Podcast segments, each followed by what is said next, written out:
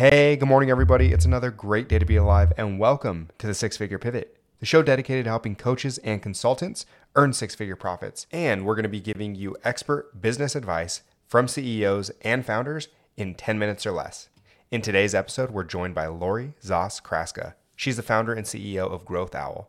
She is a revenue generation expert with a focus in corporate sponsorships. If you want more business content like this, make sure you subscribe to the show and subscribe to the newsletter in the show notes below. Lori, thank you so much for being here. Let's just jump right into it. Let's do it. Lori, you're the C E O of Growth Owl. What is the company and how are you different from your competition? So Growth Owl helps nonprofits, associations, other purpose-driven organizations connect with Fortune one thousand companies for corporate sponsorship, corporate funding, corporate philanthropy dollars. So I'm different, and Growth Owl is a bit different because that is quite a niche. There are a lot of organizations out there that help with fundraising, that help with finding individual donors or help you with startup funding. I specifically just work in the lane of helping my clients connect with decision makers who have access to budgets to spend on sponsorship and funding. Why did you create Growth Owl? What was the hole in the market that you noticed was there that you realized I can make a big difference if I start this company? Yeah, so I spent just about ten years with P B S and N P R, and a lot of people don't realize that they actually share resources. And as a shared resource with some of the stations I worked with, I had a team of eight people that we went out and we found corporate funding for our stations. And I absolutely loved it. It was kind of my Super Bowl when I would go into these large boardrooms and, and secure this funding. And I thought to myself, wouldn't it be great if we could take this same success and translate it to other types of purpose-driven organizations like nonprofits, startups, associations. And that's kind of how Growth Owl was born. So in two thousand eighteen, I made the leap into entrepreneurship, and it's been kind of gangbusters ever since. I, I absolutely love what I do and really think it does fill a hole for a lot of people that have, have some trouble expressing themselves or having success trying to find funding from corporations. What was the biggest difference that you noticed going from employee to employer and owner of your own company? Well, I think that all accountability falls on you. Not that I wasn't, you know, accountable in, in my previous positions, but the buck stops with you, number one. Uh, number two, though, I absolutely love the freedom that I have in terms of the clients that I can choose to work with, or maybe some folks that might come to me and I could see that we might not be a good fit, but I could refer you to someone else. I love having that freedom that I can make those decisions, where when you're working in a more traditional corporate setting, you're given a lot of initiatives that you just have to work with whether you want to or not. So I think those those two areas, I think, are are really are huge areas when you're thinking about considering entrepreneurship. But if you are, you just have to feel the fear and and and jump jump past that snake, as I like to say. It's it's just a great feeling to be an entrepreneur. I love it. How did you build your brand and get your first clients when you were just getting started? So I really worked within my wheelhouse and my niche of where I kind of started my success. So my first initial clients were in the public media realm. And then I already had really good established relationships within some of these large Fortune five hundreds I had mentioned. So they already saw my credibility. They associated me with authority, with uh, sponsorship authority. So that all really helped. And then I branched out into different types of nonprofits that were of particular interest to me.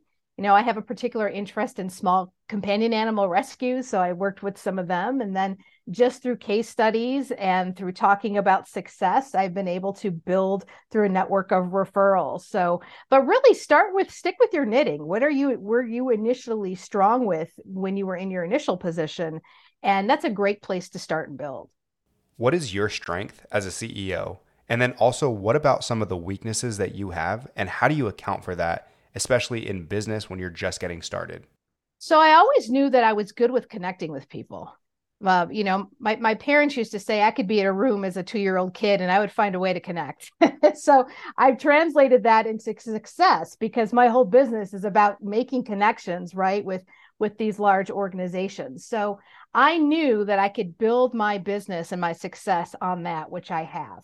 What I also knew about myself is that I hate the minutia of the day-to-day, right? Having to get the scheduling done or having to do research that might has to, might need to happen for my clients. So I realized early on that I would be the type of person that would need to outsource some of those functions. And I always encourage entrepreneurs, just the question you ask, what are the things that you're really good at? Focus on that. And don't be afraid to let go of those things that you don't want to do. Like for me, I just, I don't really have the time to do some of the research that's involved in some of the work that we offer. So I outsource that out. I really stick on the, the marketing, the, the sales, for lack of a better term, and the relationship management part of what I do. And that's been very successful. And it's, it's not something that I, I think will change. You wrote a book called The Boardroom Playbook. What was the reasoning for you wanting to do that? And also, what are some of the takeaways you're hoping that the readers will get? Yeah, so I would have a lot of people ask me what my process was. You know, Lori, how exactly do you do what you do? And that got me thinking, wow, I've never really put a name to it. And the only thing I thought to myself was my process is kind of like M E M O. And that stands for aligning your mental, your messaging, and your motion, your activities to get to your decision maker in order to get that funding or sponsorship you need. So it all started with that. And I'm big with mindset, you know, with that, that mental piece is, is so important. So if there's any real key takeaways from the book is you, you have to have a positive mindset going in. You have to realize that you are one of literally thousands of organizations that are looking for funding or sponsorship dollars. And if you realize how, how big that is for one decision maker who's looking through all of that, and you have empathy for that decision maker, that's really going to take you a long way. It's going to really bump you up that chain of all of those others, because there's not a lot of people who have empathy for corporations, right? So that that is really huge as well. Preparation and research. You have to go beyond just looking at a at a organization's website. You have to look at annual reports, E S G reports, D E I reports. Research your decision maker on LinkedIn. I mean, LinkedIn is such an amazing resource. There's no reason why you can't find out really good chunks of information about who you want to contact. And then finally, I would say brevity will get you everywhere. Embrace brevity. The biggest mistake that purpose-driven organizations tend to make when they contact organizations, they say way too much. So my formula when you're sending out an email is to keep it to one hundred fifty words or less. Tell them who you are. What is the connection? Why does your organization connect to theirs? And what is it you want? Do you want a meeting? Do you want a phone call? Do you want the ability to send information? You stick with that and you really stick with brevity. You are going to be a breath of fresh air for a very busy corporate decision maker. You work with major Fortune five hundred companies. What is the key to being able to build a long-term relationship as opposed to meeting somebody and then just having a one-and-done relationship where you're easily forgotten? Well, obviously that takes trust and it takes time. I think you have to see parts of your business as a long game, right? It's not a sprint, it's a marathon.